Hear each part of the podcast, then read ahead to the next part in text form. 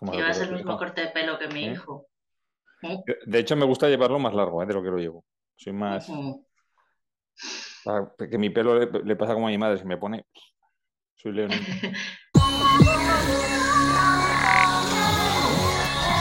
Hola y bienvenidos a Cierra el libro al salir, al salir, un podcast de literatura en el que hablan los libros, las personas que los escriben, también las personas que los leen. Yo soy Fernando Vicente y por suerte para todas vosotras no estoy solo en esta aventura, sino que me acompaña. Eh, es que me estoy quedando ya sin presentaciones. La poeta sin prisa a Navidad. Jolines, pues yo creo que tengo siempre mucha prisa. Buenos, buenos días, buenas tardes, buenas noches, Fernando. ¿Pero la gente en Canarias tiene prisa? Pues sí, también, porque como llegan una hora tarde a todo, pues tienen más prisa. Lo que pasa es que tienen un carácter eh, aplatanado, digamos. Entonces no se, no se nota. Es una prisa extraña, una prisa lenta. Aplatanado de Canarias. Em, septiembre, episodio 40 y no sé cuánto. 44, creo. No, 45 será por lo menos, ¿eh? Sí, 44 creo que fue ya. Ah, ah, vale, es que el 42 fue 42 y el 43 y el 44 los hemos nombrado. Eh, pasado a ser los episodios detrás del 42. Este es el mes 9, será 45, 36 más 9, 45. Sí, 45, muy bien. En el, ¿eh? ¿Visto? Estamos en el mes eh, de septiembre del 2022, episodio 45. Eh, ¿Qué tal? Bien, bien, pues aquí ya cerrando las vacaciones, como quien dice, cerrando el verano bueno, todavía queda, todavía queda un poco de tiempo de verano, pero ya poquito y se nota que los días son más frescos y más cortos mm. y, sobre todo pues que no, ya no hay vacaciones y todo eso. Mm. Apenas 20 días desde que se publique esto hasta que acabe el verano y empiece el otoño son casi 20 días y como siempre pues como en verano no somos muy vagos, muy vagos, muy vagos, muy vagos. No solemos hacer ninguna de las eh, secciones habituales y lo que nos dedicamos es a leer libros y a comentarlos y ya está. Y es mucho más sencillo. ¿Has leído mucho? Pues se lo estaba mirando ahora antes de empezar y la verdad es que aún he leído alguna cosilla, sí, o sea, me ha sorprendido. He leído bastante más de lo que yo pensaba que iba a leer, he sido más constante. Eh, como yo siempre estoy haciendo cosas y a mí eso de tumbarme a tomar el sol no me gusta y... En fin, estoy más o menos activo. Eh, el tiempo para leer más o menos es el mismo todo el año. Pero sí que, la verdad es que sí que he estado leyendo cosas. También han sido novelas más cortas eh, de lo habitual. Casi, yo quiero recordar que, las, que las últimas que he leído han sido bastante cortas todas. Y de eso también íbamos a hablar, ¿no? Sí. Porque tú, por cierto, has leído mucho. Tú sí has leído mucho. Bueno, he leído tampoco mucho, cuatro o cinco libros, pero bueno, la verdad es que, no sé exactamente, hay algún cuento y eso, pero sí, sí que he leído. O sea, ha estado, ha estado bien porque me encanta eso de que te empieces un libro y te lo acabes prácticamente en el día o te dure un par de días, eso a mí me, encanta. Em, ¿Tú eres de, esas personas que se plantean retos de estos de lectura? Este año tengo que leer 52 libros, uno por semana, o, 19 o 36, lo que sea. Eso es Yo, dentro de la red, yo sigo muy pocas redes sociales, la verdad. O sea, tengo Instagram que no uso y Twitter que no uso. Y luego, y luego aparte, em, en Reddit sí que a veces entro y miro y sí que hay grupos que se dedican a eso, el reto de los 50 libros, el reto de los no sé cuántos libros y ver la gente y publicar la gente las fotos de los libros que se ha leído en el año o de los que lleva leídos hasta el momento. Y yo digo, mm, pero ¿cómo pueden leer tanto? O sea, no tienen, no se dedican a otra cosa, es imposible porque no son libritos así pequeñitos, no, no, hay libros que son tochos, dices, ostras, eso no te lo puedes leer en una semana, o sea, salvo que estés dedicado al 100% a eso. No sé. Ya, ya, sí. Yo, yo me gustaría plantearme el reto de apuntarme en un año los libros que estoy leyendo, porque luego intento decir, pero ¿qué he leído? Y tengo la sensación de no haber leído, pero es que no sé qué, no me acuerdo de los libros que he leído. o sea, si, los, si los miro sé cuáles son, pero no sé. Este verano, por ejemplo, sé que he leído y, y algunos libros me acuerdo, pero seguro que he leído alguno que, no, que ya no me acuerdo que me lo he leído, ¿sabes? Entonces, con apuntarlo me bastaría. Tú lees mucho en papel. O casi todo. Sí, me gusta leer en papel, sí. Yo leo más en libro electrónico. En el libro electrónico es fácil. Yo tengo una carpeta que pone leídos en el 22, entonces yo podría entrar ahora y mirarla, lo que, he leído. Bueno, bueno, eh, vamos a empezar. Lo que... Eh, No, pues eso, lo que hemos hecho para este mes, como lo que he comentado antes, es que como estábamos en plan vago, hemos dicho, vamos a leer dos libros cortitos, cortitos, cortitos, y los comentamos. Cortitos y que además se leen fenomenal, que se leen eh, rápido eh, y que mm, y que son bastante de lectura agradable. Porque, ¿Cuál quieres que empecemos? ¿Por el que leímos antes o por el que se escribió antes? Em, vamos a empezar por el que se escribió antes, venga. Vale, pues el que se escribió antes es eh, Regreso de un soldado de Rebecca West. Eh, luego mm, vas a poner aquí delante la carátula del libro. Eh, a mí me, llama la atención, bueno, eh, tengo las, biografías de los libros de las escritoras, son dos libros de escritoras. Que, ¿Quieres que lea la biografía de Rebecca West? Venga, léela. Vale, eh, Rebecca West, Londres, 21 de diciembre de 1892, Londres, 15 de marzo de 1983. Nombre de la rebelde heroína de la obra de Ibsen, Rosmersholm. Fue el seudónimo con el que se dio a conocer la escritora, periodista, crítica y feminista inglesa Cecily Isabel Fairfield. Eh, bueno, fue hija de, una pianista y un periodista eh, y mujeriego, una, pianista escocesa y un periodista irlandés. El padre abandonó a la familia para montar una fábrica de, productos farmacéuticos en Sierra Leona y murió solo y arruinado en Liverpool. Eh, su familia se, trasladó a Edimburgo, donde ella comenzó sus estudios, pero tuvo que abandonar porque enfermó de tuberculosis. A partir de entonces, su formación fue sobre todo autodidacta. En septiembre, esto me parece muy interesante, en septiembre de 1912 inició una íntima amistad con el escritor H.G. Wells, paradójicamente a raíz de una crítica corrosiva escrita contra él. Ambos escritores se hicieron amantes a final de 1913. De esa relación nació Anthony West el 4 de agosto de 1914. Aunque el romance solo duró 10 años, su amistad duró hasta la muerte de Wells en 1946. Luego ella, con 37 años, se casó con el banquero Henry Maswell Andrews, con el que permaneció hasta su muerte en el 68, cuando, e-, y entonces ella regresó a Europa y se instaló en Londres. Estuvo delicada de salud desde 1970 y murió con 90 años tras una larga enfermedad. Eh, estudió arte dramático, fue columnista de un semanario sufragista eh, también escribió una carta dirigida al, diario de Scotsman, eh, publicada en 1907 con el título Las reclamaciones electorales de la mujer. También colaboró con la líder feminista Dora Marsen, eh, escribió en el Daily News y fue portavoz de los ideales socialistas y feministas y, y Colaboró en publicaciones como The New Yorker, The New Republic, Sunday Telegraph y New York Herald Tribune y como corresponsal en The Bookman. Eh, y luego escribió su novela Indisoluble Matrimonio. Eh, a ver, después eh, su siguiente obra fue El regreso del soldado, donde analiza los... Bueno, esto lo hablamos ahora. Y El juez también, que es un libro de militancia feminista y aborda temas como la violación o circunstancias sociales de las madres solteras. Luego tiene una obra, una de sus principales obras ensayísticas, Cordero Blanco, Halcón Gris, es un estudio sobre Yugoslavia y una crítica al nazismo. Bueno, y tiene otros ensayos también sobre la Segunda Guerra Mundial.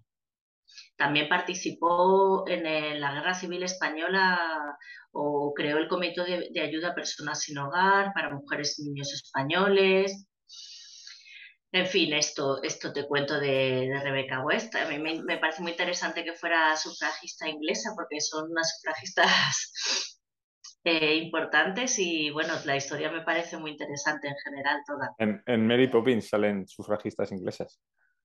Ah, mira. ¿Te acuerdas? ¿No te acuerdas de Mary Poppins? No, no me acuerdo, voy a tener que verla otra vez. Mary Poppins, bueno, eh, Mary Poppins es el ama de cría de los niños. El padre es banquero eh, entonces está todo el día trabajando y la madre eh, es sufragista, entonces está todo el día de manifestaciones pidiendo el voto para la mujer. Entonces los críos suelen estar solos y se quedan con, Mary Poppins.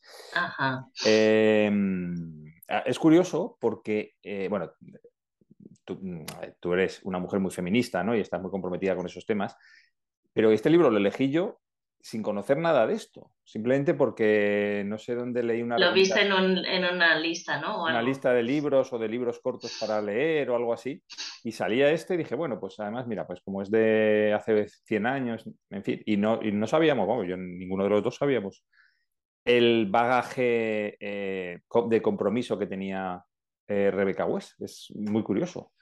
Mm. Es muy curioso porque, pues por eso, porque es una tía que, pues, una vida muy comprometida con, pues, como en el feminismo, el sufragismo, eh, con las libertades, con el socialismo, en fin, es curioso, ¿no? Porque no, teníamos ni idea, ninguno de los dos, cuando empezamos a leer este libro. Em, el libro de lo que va es curioso porque está, bueno, está escrito en el año 18, me parece. Es contemporáneo al final de la Primera, primera Guerra Mundial. Y entonces lo que plantea es una situación en la que un soldado, un soldado, un, oficial inglés herido en Francia regresa a su casa y, los conflictos que se generan porque, eh, bueno, esto no es un spoiler porque pasa al principio, él, viene eh, no sin memoria, o sea, no ha perdido la memoria, sino que ha perdido la memoria de los últimos 15 años, con lo cual él vive en en una época en la que estaba con otra mujer, en la que estaba enamorado de otra persona, en la que vivía de otra manera, en la que no conocía a nadie. ¿no? Y es los conflictos que genera eh, en su familia, pues el regreso de este soldado, el regreso del soldado con este trauma. Y es curioso lo que digo porque es, contemporáneo, o sea, no había acabado la guerra, eh, la Primera Guerra Mundial, cuando ella publica el libro.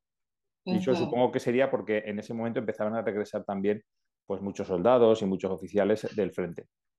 Sí, claro, esto es lo que dice, que habla de, los eh, de los problemas de a ver, perdona, los efectos de la neurosis de guerra en los soldados que volvieron del frente tras servir en la Primera Guerra Mundial.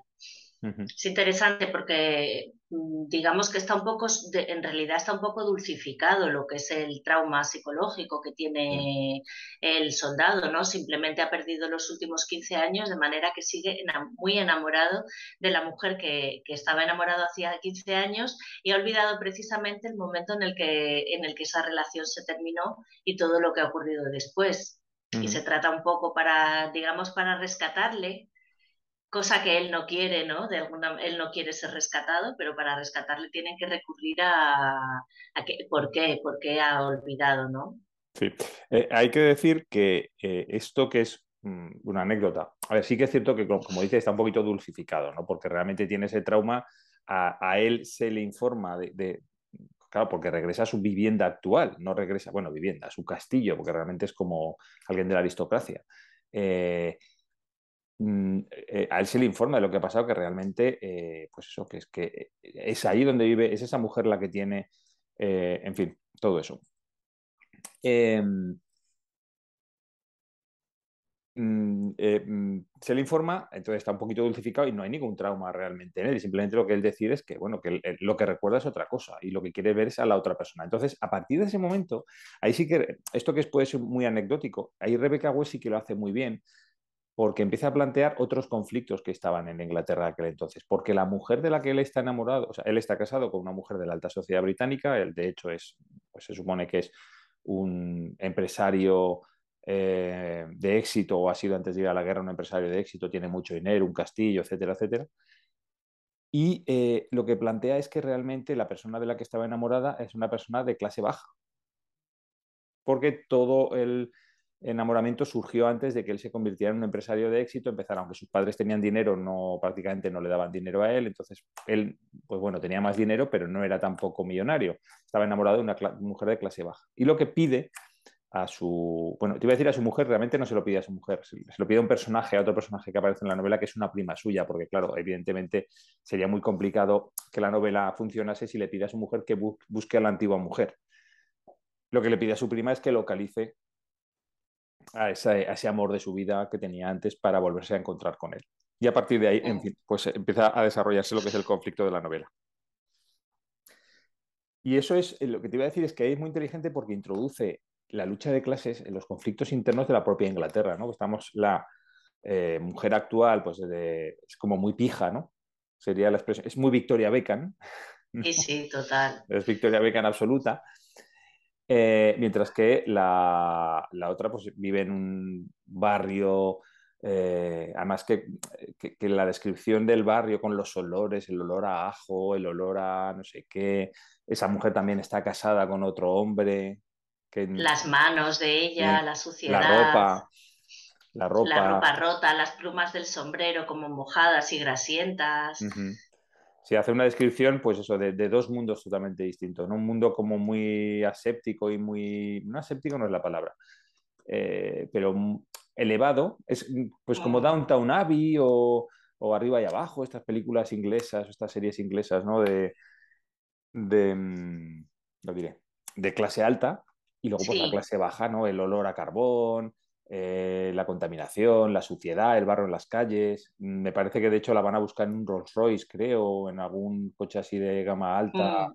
a su casa y, no saben por dónde meter el coche. Y, en fin, ella está casada con un hombre que es como también como si tuviera un problema, como si también tuviera eh, algún retraso o, algo, ¿no? Porque se dedica a cavar en el jardín para plantar tomates o no sé qué dice. No sé, y, no tiene ni, y no sabe ni cavar. Dice mm. que, parece que está demostrando la manera de no cavar. Sí, sí. Pues eh, ahí muestra esos, ese desprecio de la clase alta pues, por, sus, por sus, conciudadanos. Y, y, eso funciona muy bien. Luego lo que es la resolución, eh, claro, ¿Cómo resuelves? A ver, es un poquito inocente la resolución, ¿no? Es como muy de novela. A mí me recordaba mucho a las novelas de Agatha Christie, que son de la misma época. Agatha Christie, más o menos, eh, las novelas más famosas de Agatha Christie son de esa época, de, esos años. Eh, me recordaba un poquito porque era todo como muy inocente. en los asesinatos de Agatha Christie siempre las muertes son como muy inocentes, no son violentas, son, todo tiene una explicación muy lógica y tal. Y, aquí era la propia resolución de cómo, eh, bueno, lo contamos o no, si contamos, siempre contamos los finales, o sea que total.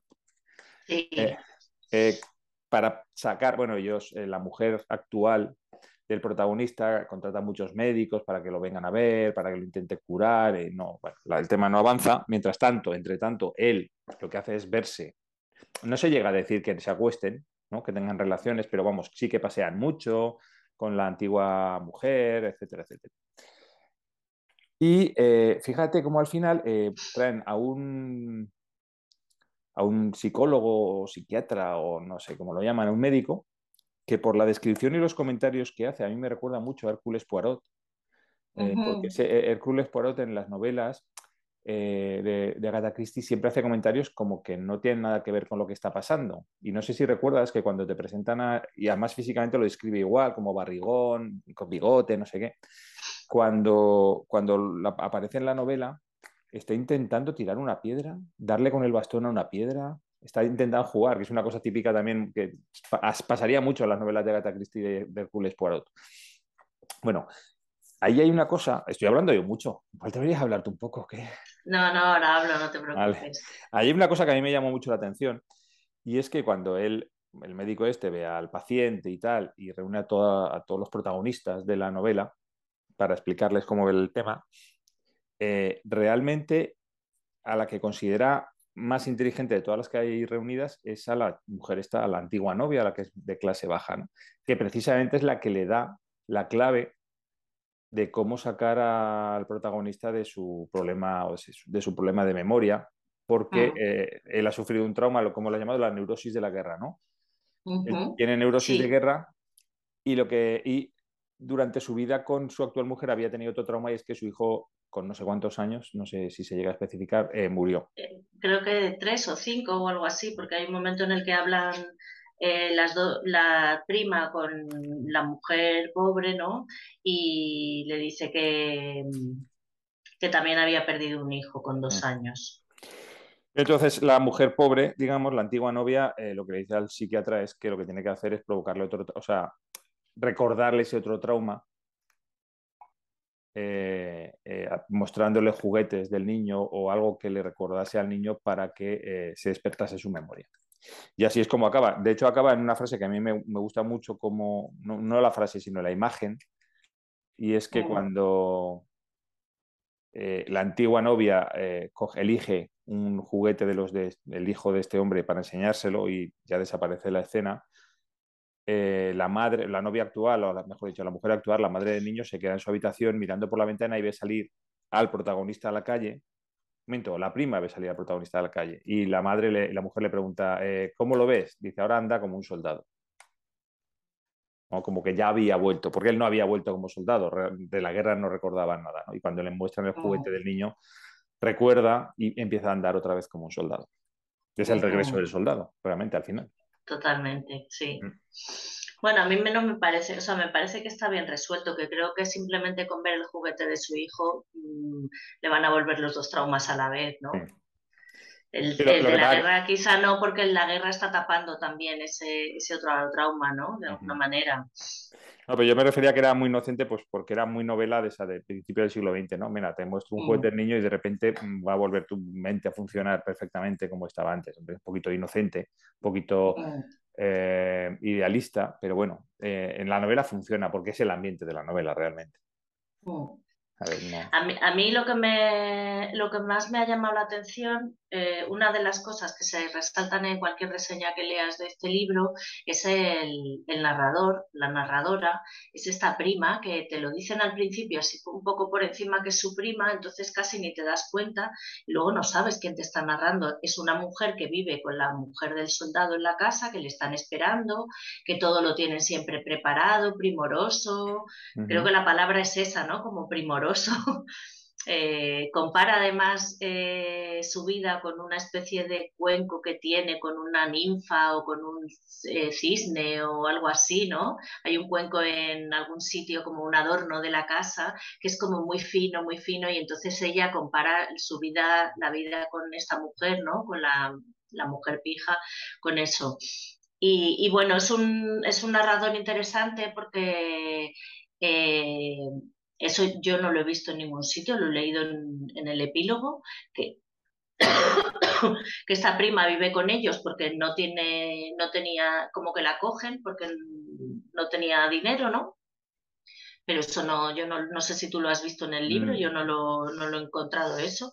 Entonces vive con ellos y, está como del lado de, la mujer, ¿no? Pues han perdido a su marido, llega la otra que está como sucia, no sé qué, y poco a poco va cambiando de, de lugar y se va posicionando porque a quien quiere ella es a su primo, ¿no? Y ve que está feliz con la otra y entonces empieza a conocer a la otra y como a darle cabida a que detrás de, todos esos harapos, de las plumas grasientas del sombrero o de las manos grandes, eh, hay una mujer interesante, ¿no? Que, tiene algo y que tiene sobre todo, yo creo que tiene como una calidez y que no tiene esa alta sociedad. Y luego eh, un acierto que, algo que me ha gustado mucho son las descripciones, las descripciones del paisaje, del paso del día, de todo eso, cómo la relaciona con el estado de ánimo de los personajes. Y hace unas descripciones que me han parecido como o sea, yo me he quedado, he subrayado un montón de descripciones que siempre hablo, hablo contigo de que me aburren las descripciones de, de, los lugares y todo eso.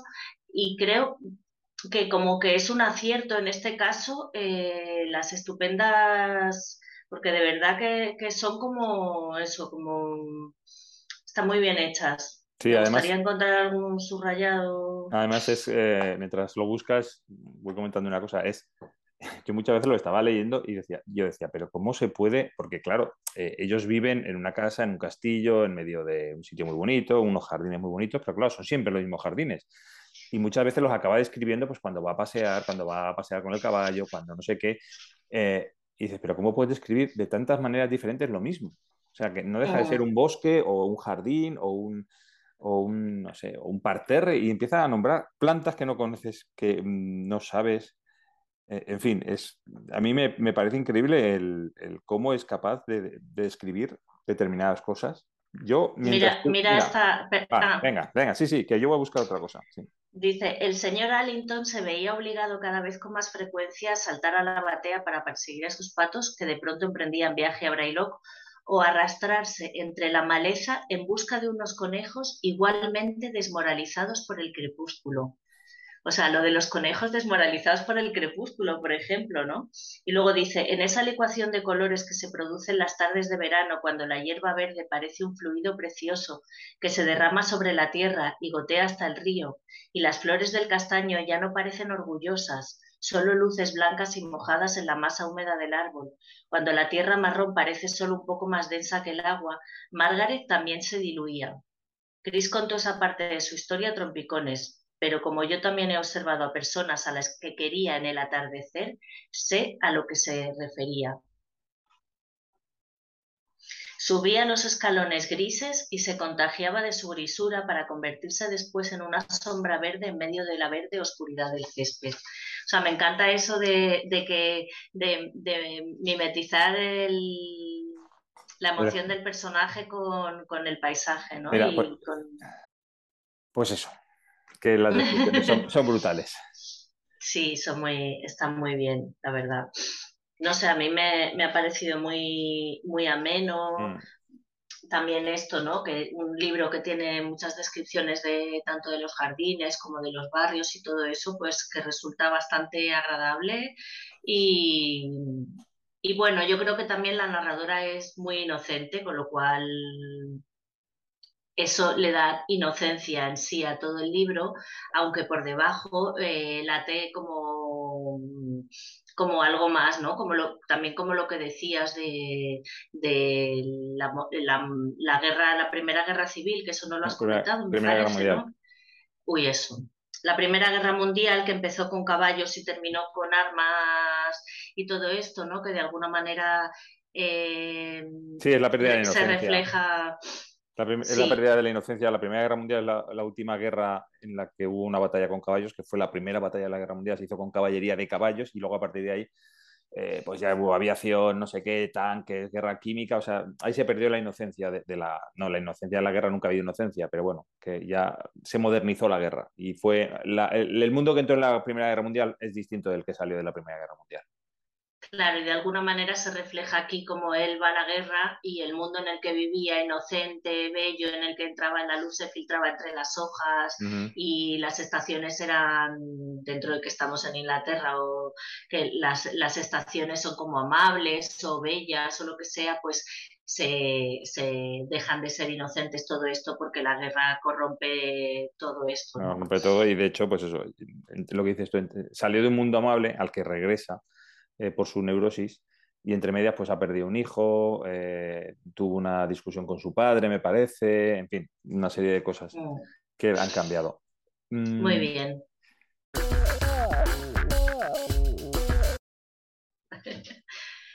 Mira, ¿te parece si leo también la biografía? El siguiente libro que, del que, hemos leído, que lo hemos leído antes, pero está escrito después, es La hija única de Guadalupe Nettel. Aquí se ve al revés, salvo que luego le des la vuelta a la imagen, eh, se ve al revés, que se ve un nido con un huevo azul. Es importante eso. Bueno, eh, Guadalupe Nettel eh, nació en México en mayo del 73. Es una escritora mexicana ganadora del premio narrativa, narrativa Breve Rivera del Duero con el matrimonio de los peces rojos y el premio Ralde de novela con Después del invierno. Su obra ha sido traducida a 17 lenguas. Obtuvo un, doctorado en Ciencias del Lenguaje en la EGES de París. Ha colaborado en revistas y publicaciones como Granta, de World Review, El País de New York Times en español, La República y La Estampa. Es directora de la revista de la Universidad de México, México de la Universidad Nacional de la UNAM. Eh, Guadalupe pasó parte de su niñez en el sur de Francia y tuvo, esto me parece también interesante, ¿no? Cómo, cómo se forma un escritor que, misterioso hay detrás. Desde corta edad padeció problemas oculares, entre ellos nistagmo y cataratas, así como una mancha arriba de una de sus córneas. A causa de estas condiciones sufrió acoso escolar, hecho que de acuerdo a Nettel fue una de las razones que le llevaron a refugiarse en los libros y empezar a escribir. Antes de terminar sus estudios secundarios que realizó en el Liceo Franco-Mexicano, obtuvo, a los 17 años el premio Punto de Partida organizado por la Dirección de Literatura de la UNAM, a los 18 el segundo lugar en el Grand Prix Internacional a la mejor novela de lengua francesa para países no francófonos organizado por Radio Francia Internacional. Estudió letras hispánicas en la Facultad de Filosofía y Letras de la UNAM y más tarde un doctorado en Ciencias del Lenguaje. En 2007 fue seleccionada por iFestival como una de las autores de Bogotá 39. Desde 2017, esto ya lo he dicho, dirige la revista de la Universidad de, de México. Bueno, ha escrito libros de diferentes géneros, cuento, novela y ensayo, el novela El huésped, el libro de cuentos Pétalo y otras historias incómodas, la novela El cuerpo en que nací. Eh, luego eh, ganó el, primer, el Rivera del Duelo con el matrimonio de los peces rojos y, como he dicho, el Herralde con Después del invierno. También publicó el ensayo Para entender a Julio Cortázar y el ensayo Octavio Paz, Las palabras en libertad. También ha recibido el premio Ana Segers el Premio Franco-Mexicano Antonín Artoz, el Premio Nacional de Cuentos Gilberto Owen, el PRIS Radio France Internacional y el Premio Punto de Partida. Y, bueno, o sea, ya. No, estaba viendo lo del acoso, porque yo físicamente no sabía cómo era Guadalupe Nettel. Y, es mm. una mujer bastante guapa, es, bizca, un poquito bizca en un ojo, pero, pero es bastante guapa. Mm. Y no sé, que yo cuando has dicho lo del acoso escolar, digo, igual, pues es la típica persona con mucha gafa. A lo mejor tenía un parche, unas gafas de culo de vaso, vete a mm. saber lo que tenía, pero, pero mira, eso le hizo refugiarse en los libros, empezar a escribir y ser una, una estupenda escritora. Yo llevaba gafas de culo de vaso y durante un tiempo tuve que llevar un parche y no me ha servido para escribir nada. Pero tú ¿eh? no recibiste acoso, porque eres muy alto y no se atrevían contigo. Eso es cierto, sí. Pero sí que es cierto que me ha pasado. Em, la, hija, eh, la hija única. La hija única. Eh, por lo que cuenta en la introducción ella misma, eh, mm, evidentemente habrá partes ahí que son ficción, es una novela, no deja de ser una novela, pero sí que hay una parte que es una, no te iba a decir la transcripción, pero sí es contar la historia de lo que les pasó, que yo entiendo que es la parte de la hija única. Mm. de lo que les pasó a unos amigos suyos o a una amiga suya concretamente. La hija única, bueno, ¿de qué va? La hija única. Cuéntalo tú, que yo cuento la biografía. vale.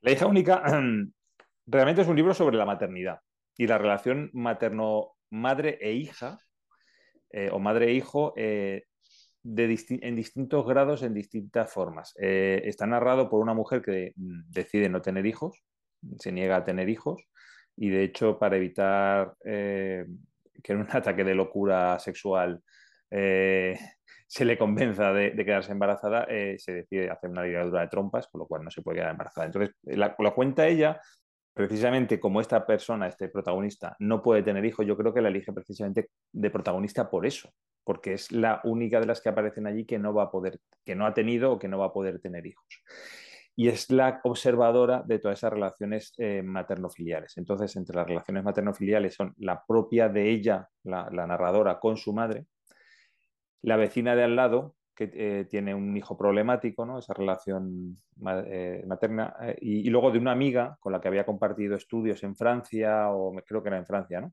que habían vivido juntas en mm. Francia o no sé dónde, y que ella también había dicho que no iba a tener hijos pero que de repente le dice que sí, que se, que se lo ha pensado mejor y que va a tener un hijo. Y ese hijo nace con eh, muchísimos problemas físicos. Eh, de hecho, se plantea en un momento dado eh, abortar, en fin, porque es, es no viable. Es un, le dicen que es un embrión que no va a ser viable. Y todas estas relaciones... y te falta una, una, relación maternal, que es la de las palomas. Ah, bueno, sí. Y, y luego, además, en, su, en el piso de la narradora, unas palomas hacen un nido en la terraza y eh, bueno, pues eh, crían un huevo, ¿vale? que todavía no se sabe si es un huevo, no se sabe si es de ellas o no, pero bueno, crían un huevo, empollan un huevo. Y, esas son todas las relaciones. Entonces, eh, todo el libro está construido en base a esas relaciones. Lo que pasa que la historia principal, digamos, ¿no? o por lo menos en un momento dado llega a ser la historia principal, es la historia de su amiga con los problemas que tiene con el embarazo, el niño o la niña con problemas, porque es una niña, mm. Inés me parece. Em, eh, los problemas físicos y mentales y el retraso mental que tiene esa niña. Y yo creo que esa es la parte que realmente es real, o sea, que es algo que le ha contado una amiga o que ha vivido una amiga suya y ya plasma en la novela y además lo dice al principio que tiene la autorización de su amiga para contarlo. Mm.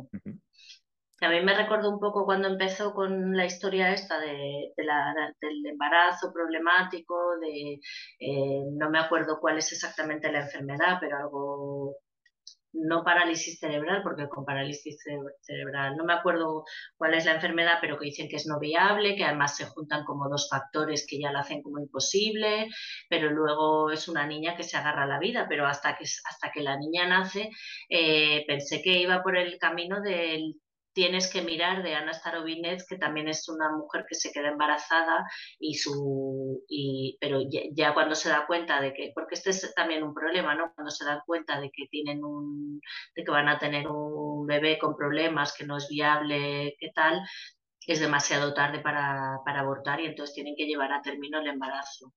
Y en el caso de Ana Starobinet es solo eso, ¿no? Es más bien habla de, habla de un poco de la violencia obstétrica y del trato que, que sufres y, más cuando tienes un caso así, pero no, luego va por otro derrotero porque la niña realmente se aferra a la vida se, y luego descubre que sí que hay casos que han vivido, que han vivido eh, tantos años y, bueno, es... Mm, es otra historia, bastante, bastante diferente. Sí, aquí no, no hay realmente, vamos, no me da las... Hay, a ver, eh, claro, es una historia en la que eh, está muy ilusionada esta pareja en tener el hijo, eh, les empiezan a hacer pruebas, hay algo que está mal, no tiene el desarrollo que debería tener, no, no está muerto, o sea, está funcionando porque realmente eh, el amígdala cerebral, que es la que regula la respiración, el, ritmo cardíaco, el crecimiento, en fin, todo eso, la alimentación, funciona, e, es el cerebro el que no funciona. Entonces, realmente, como se eh,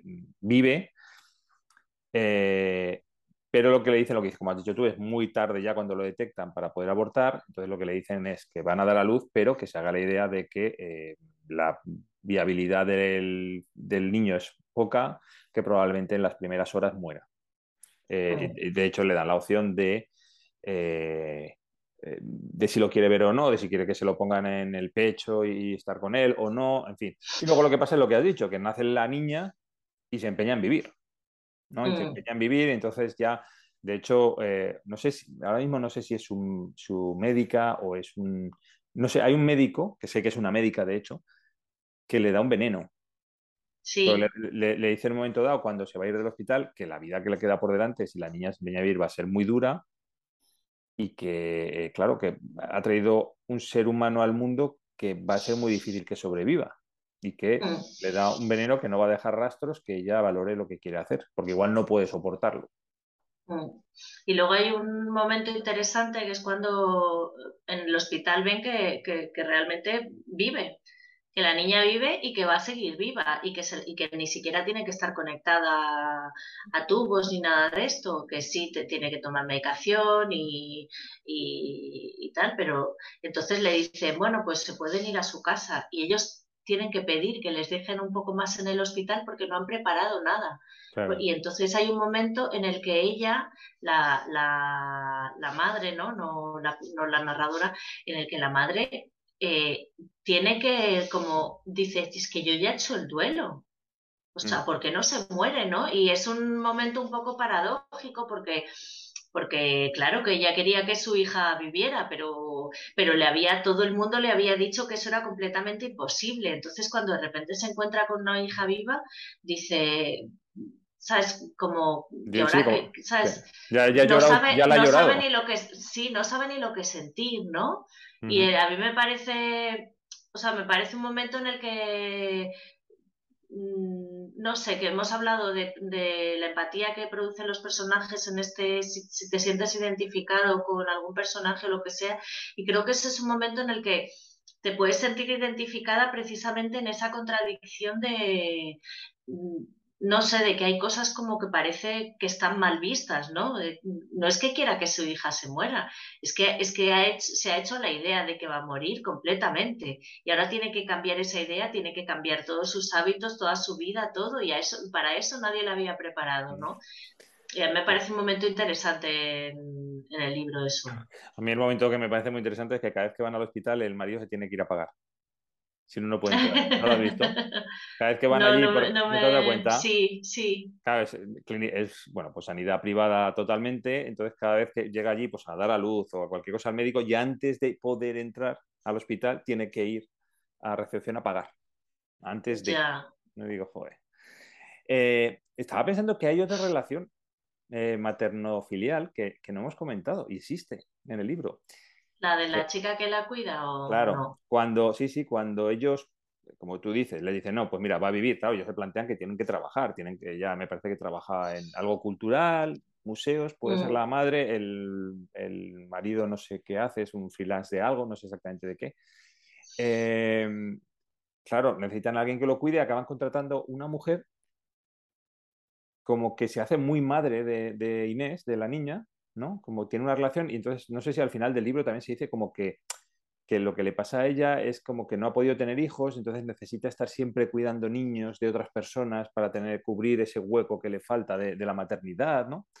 Mm. otra relación, otra forma de ver la maternidad. Son como distintas formas de ver la maternidad durante todo el libro, porque de hecho no es la paternidad en el sentido de padre y madre, o sea, incluyendo a ambos, ambos progenitores. Es exclusivamente maternidad, porque los hombres en, el libro este no pintan nada. Es decir, el marido no. pinta nada. Me parece que, salvo una vez que se enfada por celos que tiene la madre, realmente no vuelve a salir como personaje.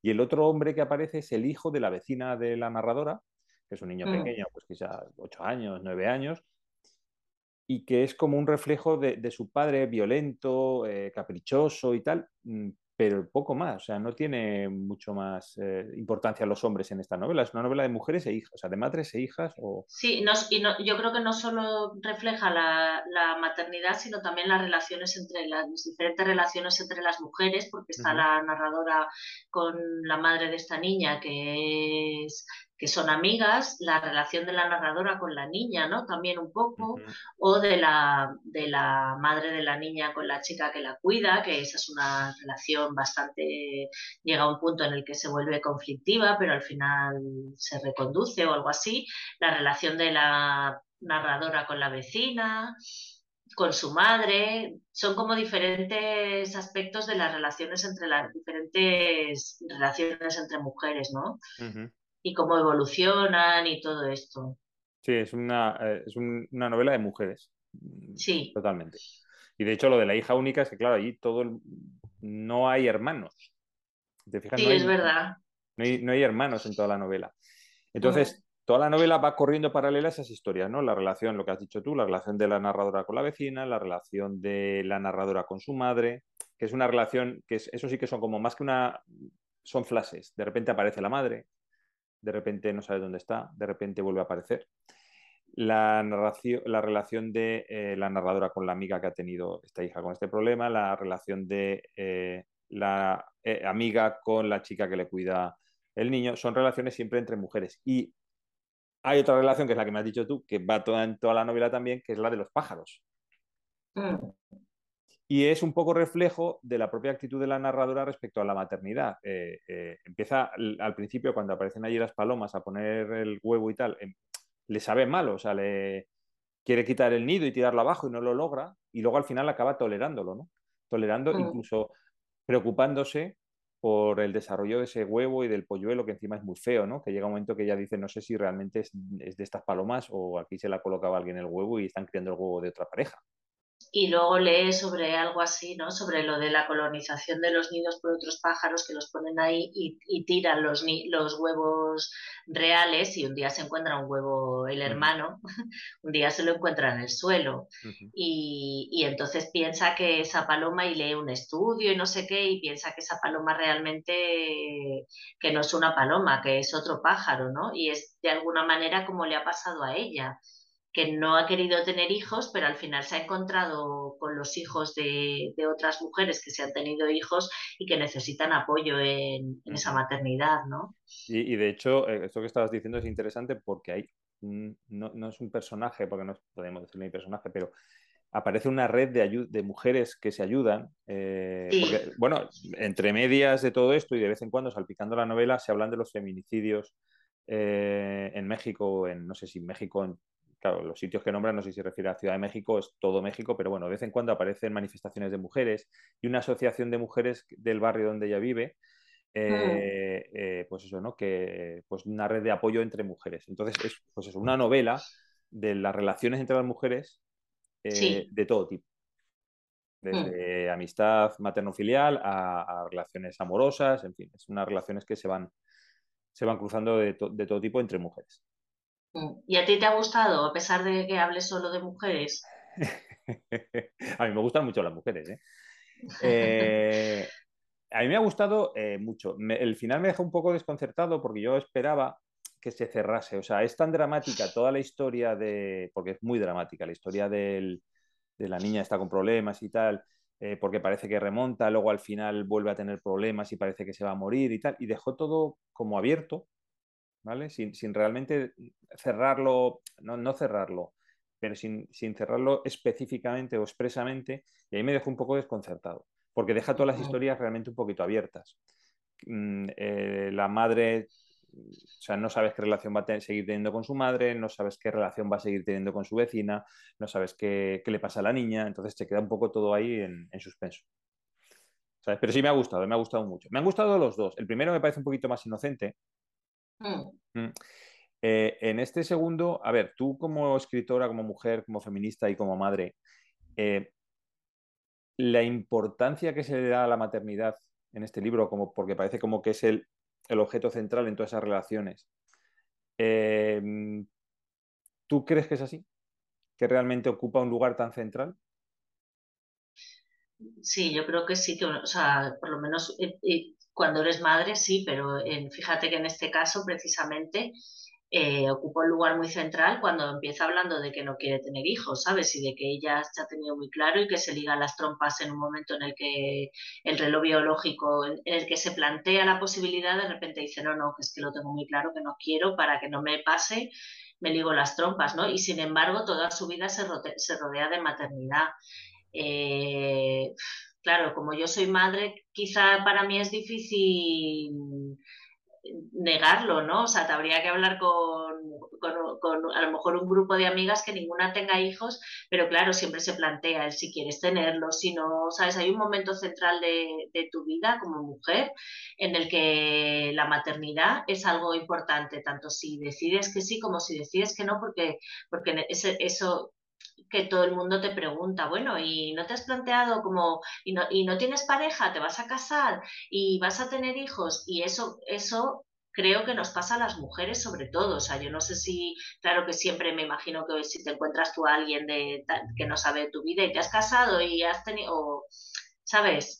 Creo que eso es como algo así, pero que a los hombres a lo mejor se les pregunta más por sus proyectos vitales de trabajo, de cosas así, y a las mujeres se, centra más la atención social en eh, su relación con la maternidad y con los cuidados, ¿no? Mm, puede ser. Creo que sí que está, no, no, no, hace una crítica, quizá en este libro no hace ningún tipo de crítica, bueno, un poco sí sobre eso, ¿no? Sobre la madre que siempre le está preguntando por ese tipo de cosas y, y, es un poco como cansado, ¿no? O sea, ¿por qué no me preguntas qué, qué tal va mi tesis? Y me, y me preguntas si, te, si he conocido a un, hombre, o sea... Eh, eh, quizás sea porque las mujeres, eh, por pura biología, eh, que decir, sois autónomas para tener hijos, es decir, evidentemente necesitáis un espermatozoide, eso es, eso es lógico, pero a partir de ese momento ya no necesitáis a un hombre para nada. nosotros mm, decir, yo cuando no estaba, o sea, nosotros solo podemos pensar, o normalmente los hombres solo pensamos en tener hijos o no, puede ser que nos apetezca mucho tener hijos, pero siempre cuando estamos emparejados, mientras que tú lo puedes, la mujer lo puede pensar sin tener pareja en ese momento. Tú puedes pensar, si me apetece tener hijos o no me apetece tener hijos. Un, hombre piensa eso si tiene pareja. Si no tiene pareja no es algo que se plantea. Yo creo que vienen por ahí un poquito también los tiros. Pero de todas maneras, ambos libros, los dos que hemos comentado, El regreso del soldado de Rebecca West y La hija única de Guadalupe Nettel, eh, son dos libros que son cortitos, que se leen rápido, mm. están muy bien escritos y que tienen detalles y aspectos muy, muy interesantes. Quizá hemos filosofado mucho más con este que con el otro, ¿no? Porque nosotros nos hemos fijado más en los aspectos formales de la novela y en este nos hemos ido más al meollo, pero ambos son muy interesantes. Sí, muy interesantes. Este, de hecho, eh, la hija única me lo había recomendado mi padre, me lo había recomendado muchísimo y creo que más gente, ¿no? Y, y, a quien se lo he, y lo he prestado y, ha gustado mucho. Y sin embargo, Guadalupe Nettel es la, típica escritora que te suena, a mí me sonaba incluso antes de haber leído este libro, sin embargo no había leído nunca nada de ella. O sea, es la típica como muy de estas escritoras sudamericanas, o eh, bueno, sudamericanas, si a un mexicano le dices que es sudamericano se enfada porque es norteamericano, pero bueno, de, de Texas para abajo, digamos, eh, está Mariana Enriquez, Guadalupe Nettel, Samantha Sueblin, seguro que me dejó alguna. Em, las, em, esta que está especializada en novelas de terror, bueno, novela de terror, que es... Mariana Enríquez. No, Mariana Enríquez no. Ah. Em, que leímos un libro de ella. Ay, lo tengo por aquí. Bueno. Ah, sí, eh, María Fernanda Ampuero. Ah, María Fernanda Ampuero, bueno, pues todas estas escritoras están en ese grupo de, estas escritoras que son reconocidas ¿no? en, ahora mismo. Y sin embargo, yo no había leído. De todas las demás había leído cosas y de ella no. Pues fíjate que yo me leí antes que este, me leí El cuerpo en que nací, que es como un poco, pienso que es un poco más autobiográfico, como de su, su niñez y todo eso, a pesar de que yo no recuerdo que en ese, que en ese libro hablase de lo de los problemas de acoso y todo, pero es que, es que lo, he, o sea, lo leí hace ya eh, meses, ¿no? Tampoco yo creo que lo leí después de Navidad y no me acuerdo bien. Y también tengo El matrimonio de los peces rojos que me he leído un par de cuentos, no me lo he terminado. Los libros de cuentos es que me leo un par de cuentos, luego pico de otro, pico de otro y no, me, no lo empiezo y lo termino directamente, que es una pena, pero... Que, dentro de esas escritoras se me había olvidado citar Cecilia Udave que creo que es la autora. Es mexicana también. Del libro este que es un libro de cuentos que en todos los cuentos aparece un hoyo en el suelo. ¿Es ella? Sí, ¿no? Sí. Eh, pues ves, ahí tiene una unidad argumental. Bueno, pues que llevamos muchísimo rato, habíamos dicho, venga, hablamos media horita y rápido y tal, llevamos un montón de rato hablando. No sabemos. No sabemos parar de hablar. Que, en fin, pues que ya hemos llegado al final. Sí, pues nada, que recomendamos estos dos libros. Voy a... Yo tengo, eh, a ver, los dos puntos única y tú ves... Ah, bueno, tú has puesto los dos puntos, vale. Tú, perdona, tú cuando tú ves mi... Sí, lo veo bien. Lo ves bien, ah, porque yo he visto lo tuyo bien y me he quedado flipando. Digo, ¿soy yo la única que está al revés en este podcast? Yo lo, veo al revés. Yo lo veo al revés. porque tú yo, estoy yo estoy al revés para mí y tú para ti. Claro, pero ¿por qué? Porque si te ves bien, si te ves correctamente y no al revés, intentas tocarte la oreja con la mano derecha, te vas a liar porque vas a levantar la otra mano. Te ponen del revés para que cuando ah, señales a la derecha. En espejo. Y luego cuando salga en la publicación salimos bien o al revés. Salimos bien. Bueno, nunca vamos, a salir, nunca vamos a salir bien, pero saldremos bien. Bueno, pues salgamos bien. Bueno, pues Hasta eh, voy a sí, eh, muchas gracias a las personas que nos ven o nos escuchan, que, nos han escuchado hoy a pesar de que iba a ser algo cortito, hemos tardado más. Muchas gracias a Jara y a Alejandra, tus hijas, por las cortinillas y por las reseñas piratas. A Charles Matuszewski por los jingles y la música del podcast. A Ana Nuria Corral por el logo del programa y a Elvira Barrios por, la traducción sincronizada. Y Fernando, muchísimas gracias a ti por darme la espalda ahora cuando... Que va a buscar un libro. cuando te doy las gracias. no, por, estos 45 podcasts y todo lo que hay detrás y todo lo que hay que no se ve. Todo lo que de cintura para abajo no se ve nada. eso, eh, eso pues muchas gracias a ti también por aguantarme y se me, otra que se nos había olvidado citar como escritora Katia, a Katia Adawi, que además ha estado aquí con nosotros y que es estupenda. Es estupendísima. Pues nada, que no sé qué más decirte. Ah, ah, venga, vamos. Vamos, venga. Venga. Este, venga, tú, que tú puedes. Este, ¿Vale? Sí. Eh, que hasta la semana que viene. Y no te olvides de cerrar. Hasta el, mes que viene. Ay, sí, hasta el mes que viene. He dicho la semana, no, hasta el mes que viene. Sí. Y cierra el libro al salir. Cierra el libro al salir. Adiós. Adiós.